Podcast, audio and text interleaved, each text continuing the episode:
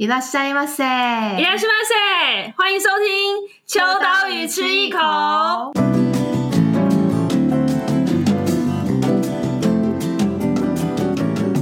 Hello，大家好，我是伊娃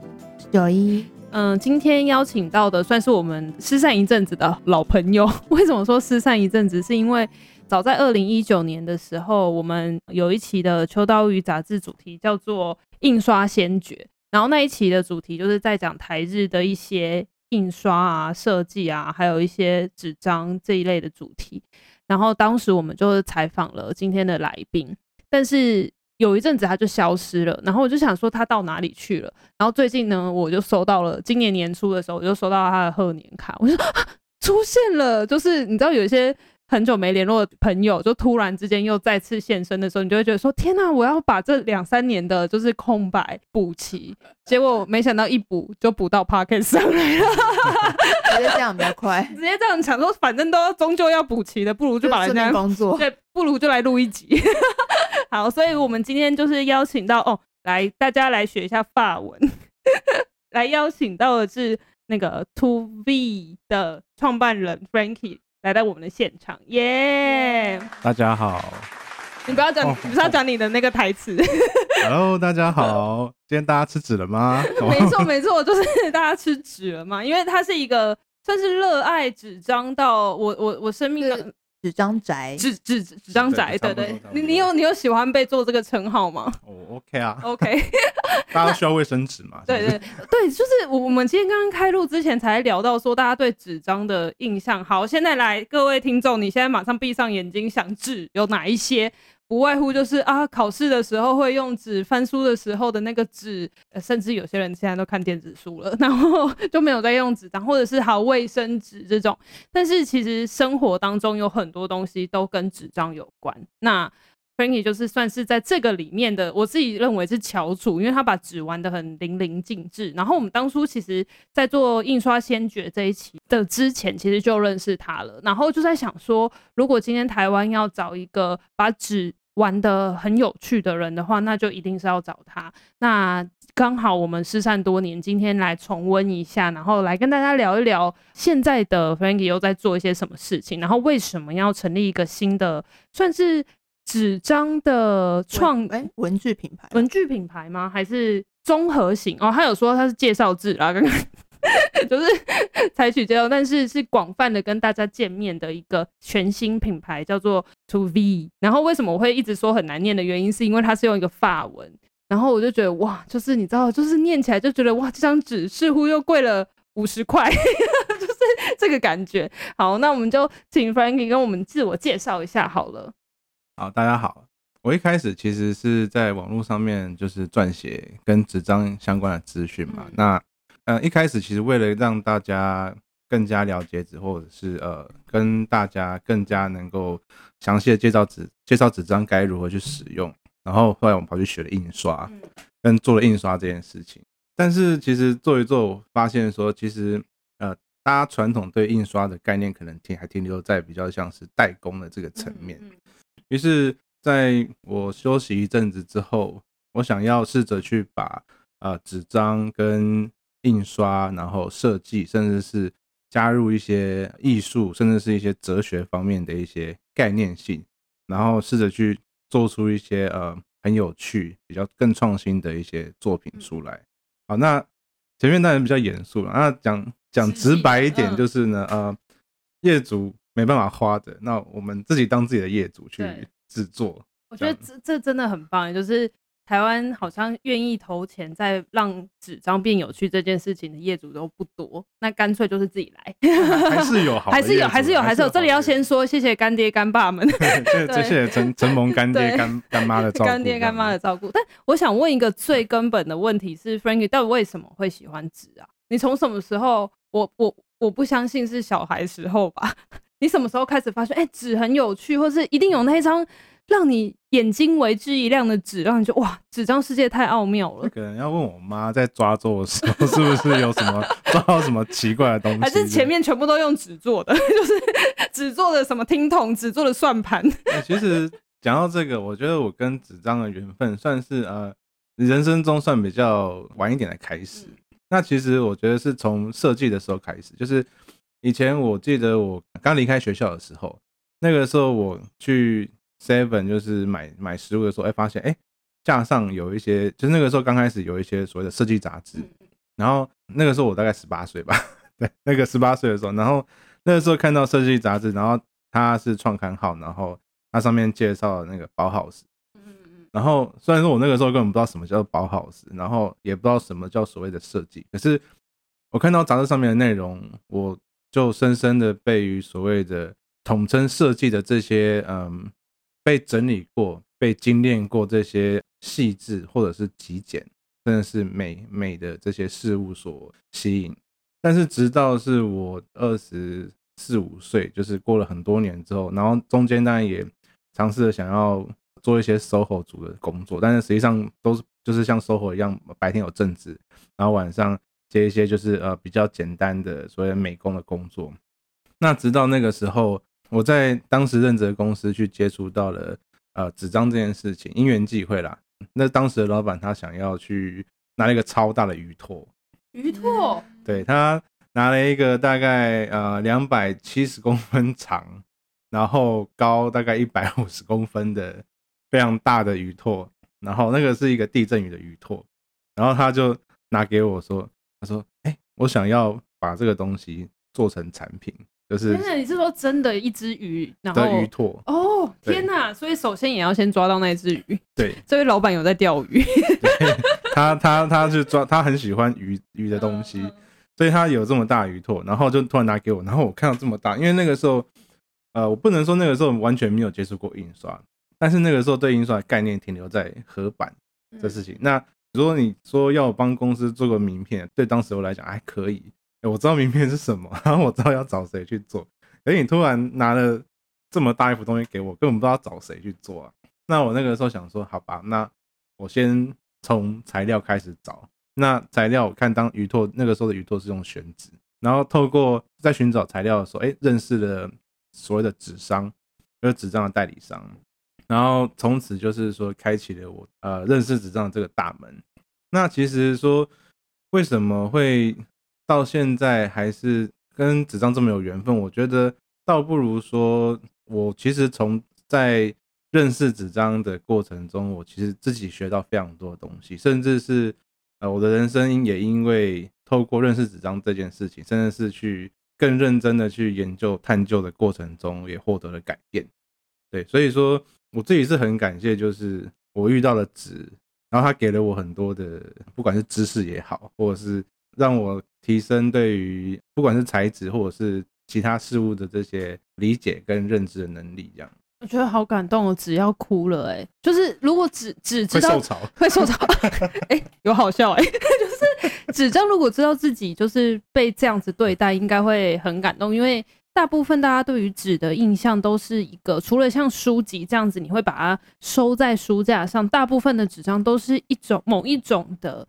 讲消耗品，品对对对，就是比如说像名片也是，名片就是你发出去纸盒啊，对纸盒，然后呃产品的包装这些，那可以用这种很真诚的心去对待纸，我觉得是很不容易的。那刚刚也帮大家就是。前情提要一下，就是其实 Frankie 之前也有做一个，就是专门在介绍纸张的品牌纸研所。如果大家有印象的话，然后后来才就是我跟我刚刚跟大家说，就是中间失联之后，才又开创了一个新的品牌。但是我这里也想问一下，就是当时就我所知，其实不管是前身纸研所，或者现在的 ToV，都是非常多跟国际各个国家、世界各国的纸有连结的一个角色。就是 Frankie 他就是纸纸张宅这件事情，就是他会一直不断拿出说，哎、我最近有一张好，有一支好纸哦，这个是什么法国的什么什么，或者是这什么意大利的什么什么，然后我就觉得哇，就是这无关疫情，但是都好想去到，就很像看到那个纸，就好像去到那个国家一样。然后当然我第一开始最初还是认识他的时候讲的会是比较是日本的纸张，比如说日本大家比较熟悉的，就例如说像是竹围啊这种，就是比较经典的，然后大家。熟知的大品牌，好，那纸张品牌有非常多，但是在这之前，我想先请 Frankie 跟我们聊一下，是有哪一些纸张的做法，或者是有哪些产品，或者是因为我刚刚就比较狭隘的举例，就是那些书啊、纸盒啊或什么的。对，但是从你的观点来看，其实有很多纸张可以被运用的地方，可以让嗯、大家去重新观看一下。哦，原来生活上还有这么多跟纸有关的地方，这样。像我们最近有跟那个台北一家酒吧合作一些案子，那像我们这一次就把纸张这样的材质运用在杯垫啊跟 menu 上面。那啊，其实那个我们还有把纸张运用在做灯饰，然后杯垫以及他们其他的一些礼盒东西。嗯，那我觉得特别可以跟大家分享的是，呃，这个杯垫的部分，因为我们。以往对于杯垫的印象，它其实就是它是一张比较厚的，类似像呃所谓的杯垫纸或啤酒纸这一类的材质。那呃以往可能大家会在呃它的表面上，我们在资讯上面印刷上面做一些不一样的图案手法，或者是在造型上面做一些呃变化。但是我们这一次是我们是在本质上去跟这间呃酒吧的特性去做一个呃融合。那像我们这次的案子是，因为它的酒吧在地下室，然后呢，它本身是一个很像地下巢穴的一个这样子的一个呃室内的这个装潢。那当初我们在跟业主讨论的时候，其实一开始还没有杯垫这个想法的时候，只是在做一些呃各种发想的时候，那个时候是想要说，哎、洞穴，然后因为它的天花板其实是有一些高低起伏，然后蜂巢状的，然后上面有。很微弱的灯光，就像一个蜜蜂的巢穴一样。那那个时候，我们在思考说，那我们如果是摆在桌上的东西的话，它的形式应该会是怎么样会最理想？那于是，呃，我们那个时候就想要洞穴，会想到像钟乳石这样的东西。然后，钟乳石它在天花板它是比较垂下来的，然后甚至是会滴水。那在承载这些滴下来的水的下面的 maybe 是石头这样子的物件，它应该会因为上面的造型，然后下面会有不同的变化，甚至是有点像滴水穿石这样子，呃，不一样的这样层次出来。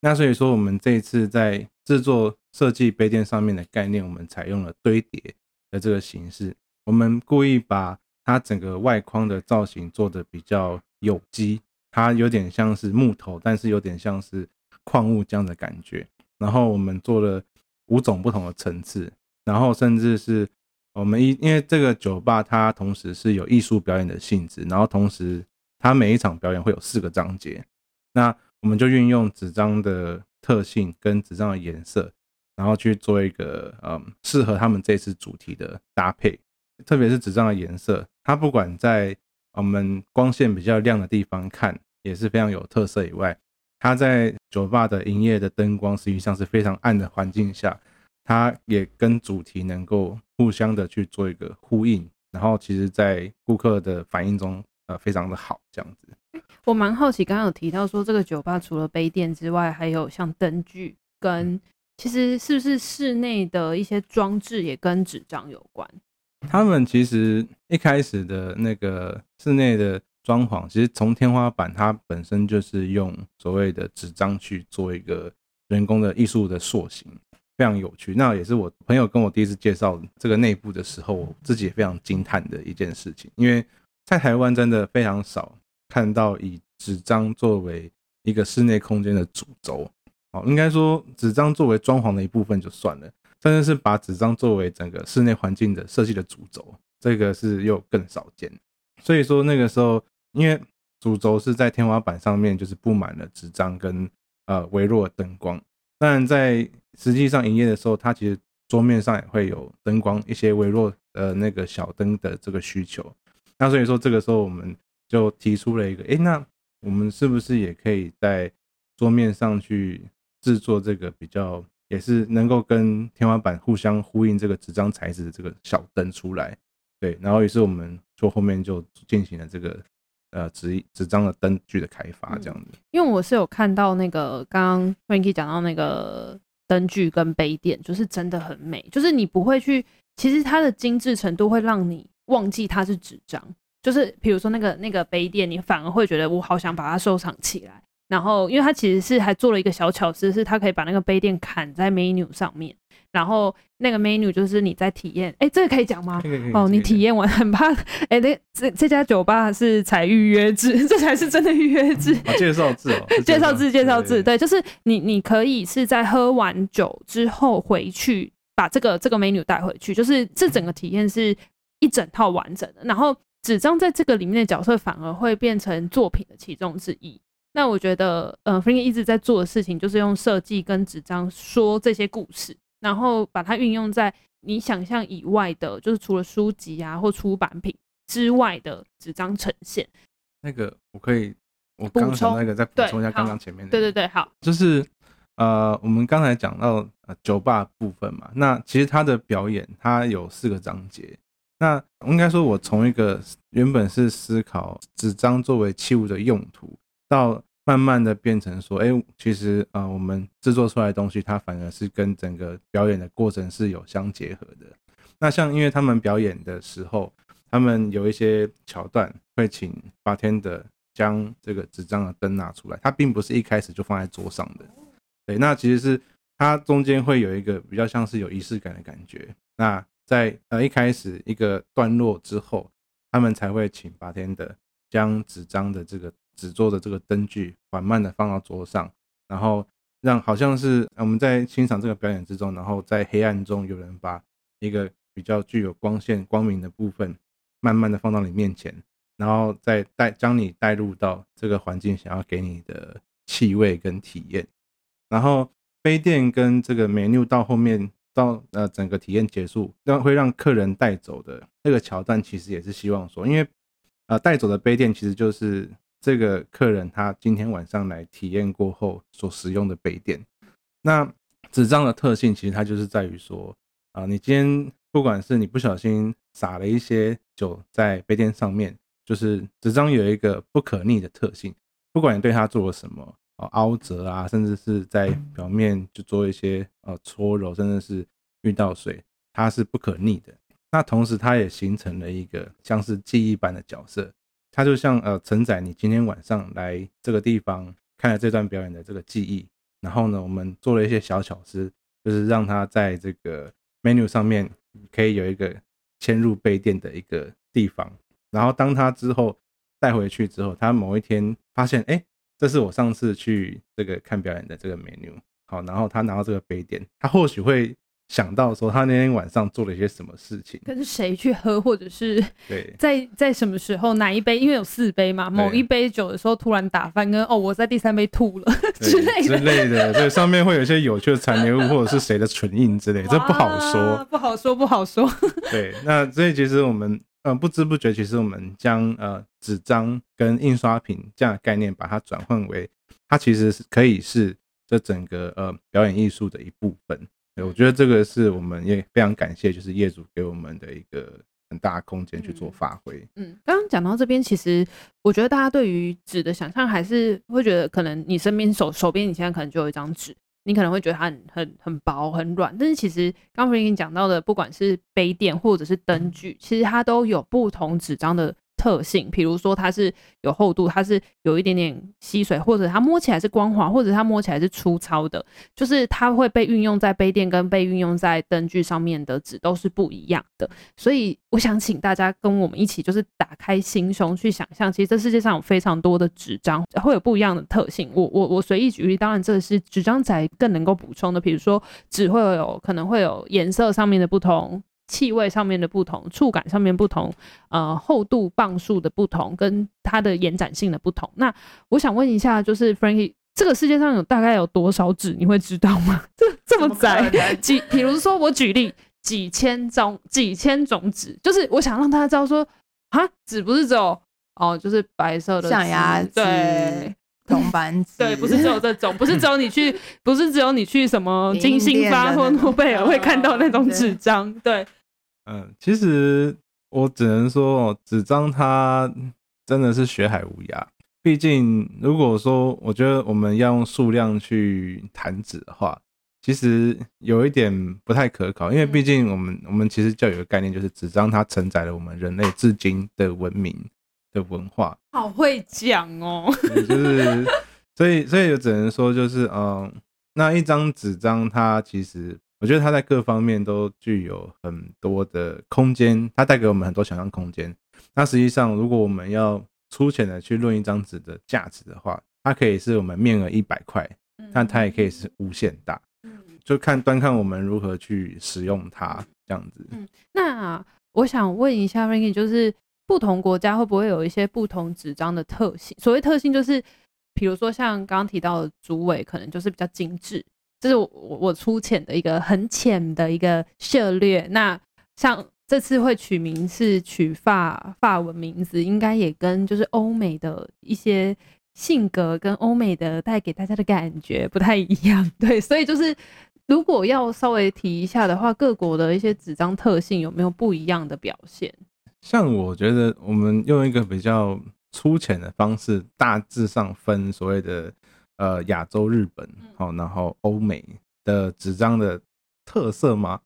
其实欧美的造纸，他们比较着重在呃原料的不同。欧美非常喜欢将各种不一样的原料，就譬如说呃那个皮革，对，皮革的边角可以当纸张，对，皮革的边角料就是那种就做皮包工厂，LV 哦，是真的有这张纸。对，它的卖点就是它是使用了那个 Louis Vuitton 的那个。他们制作每个精品的皮件，然后它边边的边角料，然后它把这些好的这个皮材，然后加入造纸机中，然后它同时成功的也节省到一部分的这个原木的使用，但同时又增加这个纸张的特色，而且那个纸闻起来真的有点香香，皮革那种香香的味道。它大部分会用在什么？就是用在买不起 LV 的地方没有啦。哦，我觉得这个东西，这个东西很有趣，就是说。这间造纸厂它是那个意大利的法比尼，然后其实它一开始跟这个 LV 有这样子合作，就是哎，那个你的皮革这些做完皮包这些呃角料，就是我跟你买，你便宜卖给我，然后我我开发了出一个新的产品叫皮革纸，那我也在将这个纸张就是用优惠的价格好卖给你。然后同时也可以去做，因为 计划到底是谁赚呢？其实其实这个是很有趣的概念，就是说，因为像精品，他们都会有很多的这种卡片啊，比如说一些呃识别的这些流水编号啊，或精品的证明卡，它其实本来就有这方面的需求。那如果说，因为以往这些卡片，它可能是会用一些比如塑胶的材料，好去塑胶的卡片去做制作。那如果说今天可以跟用皮包一样的材料去做延伸。那同时，呃，对企业来讲是增加这个环保的这个形象以外，同时在产品面跟整个呃产品的完整性来说，又会更加提升。其实对于欧美他们在在思考这个产品，甚至是产品周边的这些附件的时候，其实会有这样子一个不一样的想法去做使用，这样子。哇，那听起来我觉得这张纸很贵，但是感觉很可以收藏。啊，其实不会啊，真的吗？对，它是大家都用得起。真的假的？那我就可以说哦，我这张纸是来自 LV 的脚料，脚料是先不要讲。对，那除了像法国，就应该说除了像用皮革之外，还有什么样子的的材料、原物料是比较特别的？呃，欧美他们另外在他们其实对于环保的概念非常的诉求非常的强烈，所以说他们会极尽可能的去实验跟测试，这到应用，呃，所有。可用的素材，那例如说最常听到的应该会是所谓的农业的副产品，例如说柳橙汁工厂它榨完汁之后的柳橙皮，好，那甚至是橄榄油啊，橄榄油它榨完油之后，它会有橄榄皮跟橄榄的那个果实，那他们会把这些东西去呃干燥化，去处理之后磨成粉末，那他们能够成为在呃造纸之中需要的一个接着的成分在。呃，借由这个方式去取代至少十五 percent 到二十 percent 左右的这个原木的使用，那其实你以每一年呃生产造纸的总总量来看的话，其实能够节省这样子的比例，其实非常的可观。哎、我蛮好奇，如果假设刚刚讲到柳橙跟那个橄榄，那它去使用这个材料会让纸张有跟这个农作物有关的特性吗？还是说其实没有，它只是就像纸浆一样的其中一个媒材而已？嗯，它其实我觉得它整个概念是这样，就是说，因为现在国外对于造纸的这个产业环保的怎么讲规范，跟大众的环保意识其实越来越多。那它其实它的环保不是只有从，但我觉得我们刚才讲农业的副产品，它取代一部分的原木使用，这只是其中一个环节。他们其实造纸厂从所谓的电力的取得，他们使用太阳，真的是使用太阳能，他们就那个太阳能板就加在他们造纸厂上面，好，然后尽量使用绿电，然后造纸所使用最多的东西叫做做水，好，水其实也是主要也是会去以那个农业用的这个废水进行五次到六次的重复使用之后，然后再才会再做一些过滤跟回收，然后他们就从。从能源方面，然后然后到实际上原料的方面，然后再到他们其实生产出来之后，到后续的整个回收链，他们其实都做得蛮完善的。那就是目的就是尽可能的减少对环境的一些危害，甚至是能不能够增加这个呃树木的种植量，因为现在有很多像 FSC 之类的这种环保的这种规范在。嗯，所以其实大家在使用纸的时候也可以。感受一下它的来源，其实不会再像以前觉得说啊，砍掉很多树啊，或者是什么。当然还是有一些呃基本的纸张的做法会是这样，所以大家还是要尽可能做一些回收或者是纸张的，就是再次利用。但是其实现在欧美蛮盛行在把就是刚刚讲到农业的副产品或者是各种形式的东西再去做循环运用。那这个是欧美的部分，那亚洲的部分有没有一些纸张上面的特色呢？那亚洲，我们以日本为例子好了。日本他们其实他们也有所谓的一百趴的再生纸，或者是多少 percent 的再生纸这方面的规范。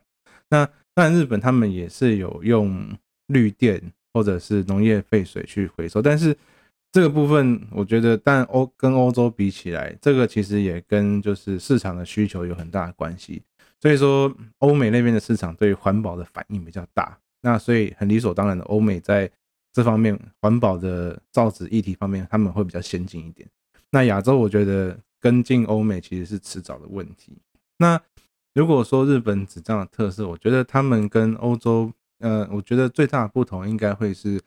日本，就像我们熟知的日本人一样，他们很在乎纸张的细节的部分，譬如说他们非常重视所谓的呃颜色或者是手感。那先以颜色来讲的话，他们对于颜色的追求非常的极致，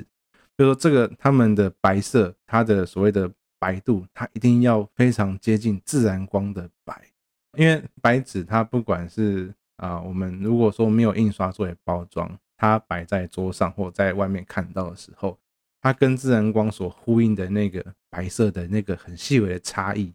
哦，那或者是有作为印刷的纸盒。的白色哦，它对于颜色上面的表现，他们非常注重这些非常细微纤细的这些差异在。那或者是红色，这个红它应该要是哪一种红哦？哪一种朱红色、艳红色、深红色？那哪一种红才是他们最理想的，具有浓烈的，然后不同情感的这种红色？然后再是他们对纸张的这种手感、触觉上面也研究也非常的纤细，就是摸起来像雪面般的这样的触感。那当然也有摸起来像是哦，我觉得像摸马铃薯淀粉颗粒那样子的手感哦，就是其实他们对于触觉啊这方面也是有非常的有去研究。那所以跟欧美的比起来，就是两应该说两个不同的呃民族的这个差异性，其实。其实跟我们一般对于就是欧美人跟日本人的印象其实大同小异，所以民族性格根本就是会反映在纸张上面啊。没错，没错，没错。对啊，那刚刚其实我我觉得刚好像有一种游历了欧美跟日本的感觉。那接下来就想要回到台湾，是 Franky 想要在台湾做跟纸张有关的品牌。那现在成立了 ToV 这个牌子，想先问一下，就是这个名字。的念法 到底怎么念？我想要听本人怎么念，然后以及就是为什么要去？因为它的算 logo 吗？logo 是一只兔子，超可爱的，就很像那个，就是很像那种欧美的童话书里面会有的那种很细致的兔子，然后拿着一个应该是放大镜吧？是是在看纸吗？请问？呃，没有，他不一，他不只是看纸，他想要带大家发现更多的，更多事情的事情。嗯，对，就是现在呃，在成立这个品牌之后。做了哪些事情，然后还有为什么会要取以这个名称为出发？哎、欸，这个品牌它的拼音是 T R O U V E R，那其实后面的 E R 是不发音。那在法文里面的发音是 To V，那它的 V，再念一次 To V。那它的意思，这个对啊，这个单字的意思是发现跟探索的意思。那是主要创立这个品牌是希望说，我们希望能够在纸张为基础的概念上，我们再加入印刷技术，然后甚至是加入设计跟艺术，甚至是一些哲学的概念。我们想要带大家去。探索跟发现一些更有趣的纸张的这些制品，嗯，或更或者是更有趣的这些概念或想法，这样。嗯嗯嗯。那现在就是也有开始做了一些新的尝试，例如说有发展到一些文具或者是所谓的信封啊、纸袋这些用品上面。就是这是第一波开发的产品嘛？因为刚刚有讲到，其实是可能会有跟不同的业主、不同的客户合作，但是自主的商品来讲的话，第一波是像刚刚讲到的纸纸袋、呃信封这样子。对，嗯，其实我们一开始，我想先从最基础的、最简单的东西开始做。那其实一开始会选择纸袋跟信封的原因是，它应该会是我们日常生活中用的，应该说。最常会被用到的一个纸张的制品，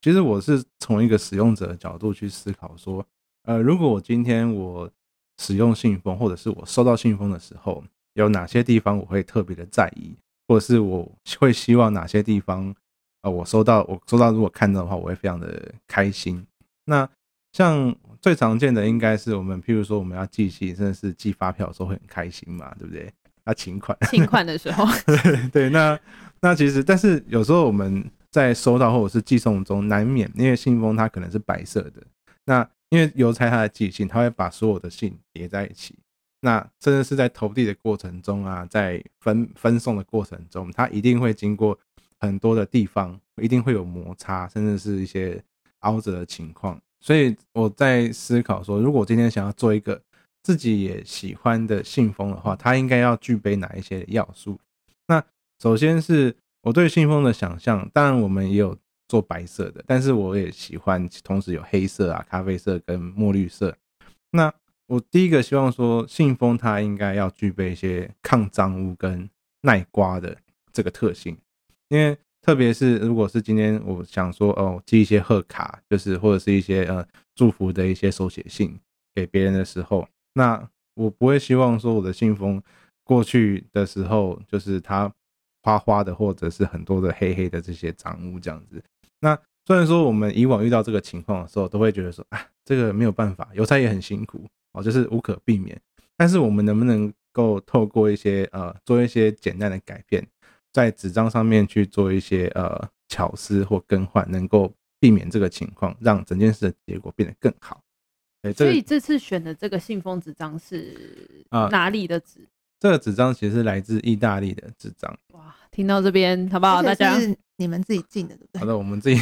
当做代理商进口这样子。我跟你讲，他手上很多，就是你意想不到的世界各地的纸都在他手上，宛如就是你知道台湾纸张对于国际的那个掌控权都在他手上的感觉，并没有。好好，你说是意大利的纸张，嗯，对。然后其他它它的特性就是在于说。它表面的这个起伏的这个纹理具有耐刮的作用以外，那甚至是它也可以经得起重复使用。因为其实大家有没有以前有没有玩过一个拿 A4 纸，把它不断的往左对折、对折、对折，它最后中间会裂开来。哦，但是这张纸张呢，它是有做过实验的，它可以往左往右这样子对折大概七百多次，它才会裂开。就是说，它纸张的。纤维跟它的这个强韧程度是非常经得起考验。那加上同时，其实环保的意识这几年特别的意识特别高，因为同时我们也是提醒我们该正视环境议题这件事情。所以当然我们希望说，哎，这个信封到我手上之后，我能不能够把它重复的再做多次的使用？下一个人他是不是也能够重复用？那我希望以此为。基础，那先提出了一个比较概念性的这个信封的产品，然后在市场上面去让大家做一些新的尝试试试看，这样子。好，听到这边大家应该都想要拥有这个信封了吧？哼，我手上有，我我已经摸到了，我真的觉得很很，就是那个防刮感，是一摸就知道说它一定是有特别的目的性，就不会觉得说啊，它只是个信封，然后你会用不一样的角度去认真的对待它这样子。那想最后问一下，就是 ToV 现在，因为我知道就是 Frankie 是。现在从台北就移居到台中，然后台中的好天气就是也感染了你的一些心情，然后让很多事情都有一些新的想象。那最后，嗯、如果假设以 ToV 的未来跟就是之后有可能用其他的形式跟不同的品牌或不同产业合作，在纸张上面会玩出一些什么新东西？你有没有一些想象？我们对自己有一个期许。我们希望我们能够实践出来的这些结果，它不是只有印刷品而已，而是它能够是实际上能够像我们这一次跟酒吧合作的案子，它是能够也更加的深入整合，甚至是可以是整个行销的一个一部分，它可以是故事的一部分，然后它是确实能够呃在我们这一次的需求里面或帮助呃我们的业主获得一个真正。真正好评跟回响的一个好的物件，其实我们对自我期许是我们希望能够做到这样子要求的一件事情。哎，在这边呼吁所有的品牌或者是所有的老板们，就是如果你今天要寄一封信给你的客人、客户，然后当这个客户收到你。这个公司的信封的时候，是一个非常有质感，或者是那个你知道，大家都会有那个办研讨会，不是要送礼嘛，然后都要拿那个纸袋。我跟你讲，这就是展现你这个品牌品味的时候，就是所有的东西，就像刚刚讲到，当然这是最小的，然后再延伸到，比如说你这家店会使用什么样子的菜单，或者是再延伸到你这家店的可能会需要用到的东西，它竟然是用纸张去像是艺术品般的被呈现，我觉得就是这让你的这个品牌的品味就是瞬间提升。好，那我待会就把。那个发票开给 ToV，刚刚是一个广告时间，没有。谢谢谢谢。但我的意思是说，我觉得能够在很小很小的细微地方都愿意花心思的品牌，那就表示他在他自己的产品或在他自己的精神理念上面是更愿意投入更多的研究或更多的用心。所以我觉得 ToV 现在就是 Franky 现在在做的事情，其实。呃，某一种程度也是透过自己的品牌去跟别人去做一个有趣的跨界合作，然后把纸张这件事情运用在各个就是你的纸的宇宙里面，就是各种形式，然后也很期待就是接下来会有新的可能性。那酒吧的部分，如果不是每个人都进得去的话，还是很期待，就是未来有一些新的发展，是让大家有不一样的形式可以接触到 ToV 的创作，还是购买他们的信封哦，对对对对对对，现在可以在网站上面购买了吗？可以可以，可以了，好。那个纸袋很猛哦，纸袋超猛。他有说，就是纸袋里面放几瓶矿泉水，甩都不会断掉跟破掉。对，当然你如果很暴力的话，当然就另当别论啊。只是说，就是它是一个，就是你可以重复使用的纸袋。那个就是我刚刚说，你在怎么办什么研讨会或者是办什么活动的时候，你就是现场都是用那个纸袋。因为这个客人拿到就说：“哦，怎么这么有质感？天哪！”像我们家业务就会戏称这个，他每次因为我们会。会做一些那个公关品给客户，然后他说他每次去客户那边的时候，他说戏称这个叫火力展示。哦、对对对对，军火就是真的是火力展示，军火摆出来，然后就这什么东西这样子？对，真的没错，就是我我光是拿出这个纸袋，你要吓死了吧？对啊，所以就是呃先。用不同的角度体验看看纸张，然后也许就会有一个新的发现，就像 ToV 的 logo 一样，拿着放大镜看这个世界，就是探索新的可能性。好，今天是非常谢谢 Frankie 从台中特别上来跟我们玩，谢谢，耶，谢谢，拜拜，拜拜。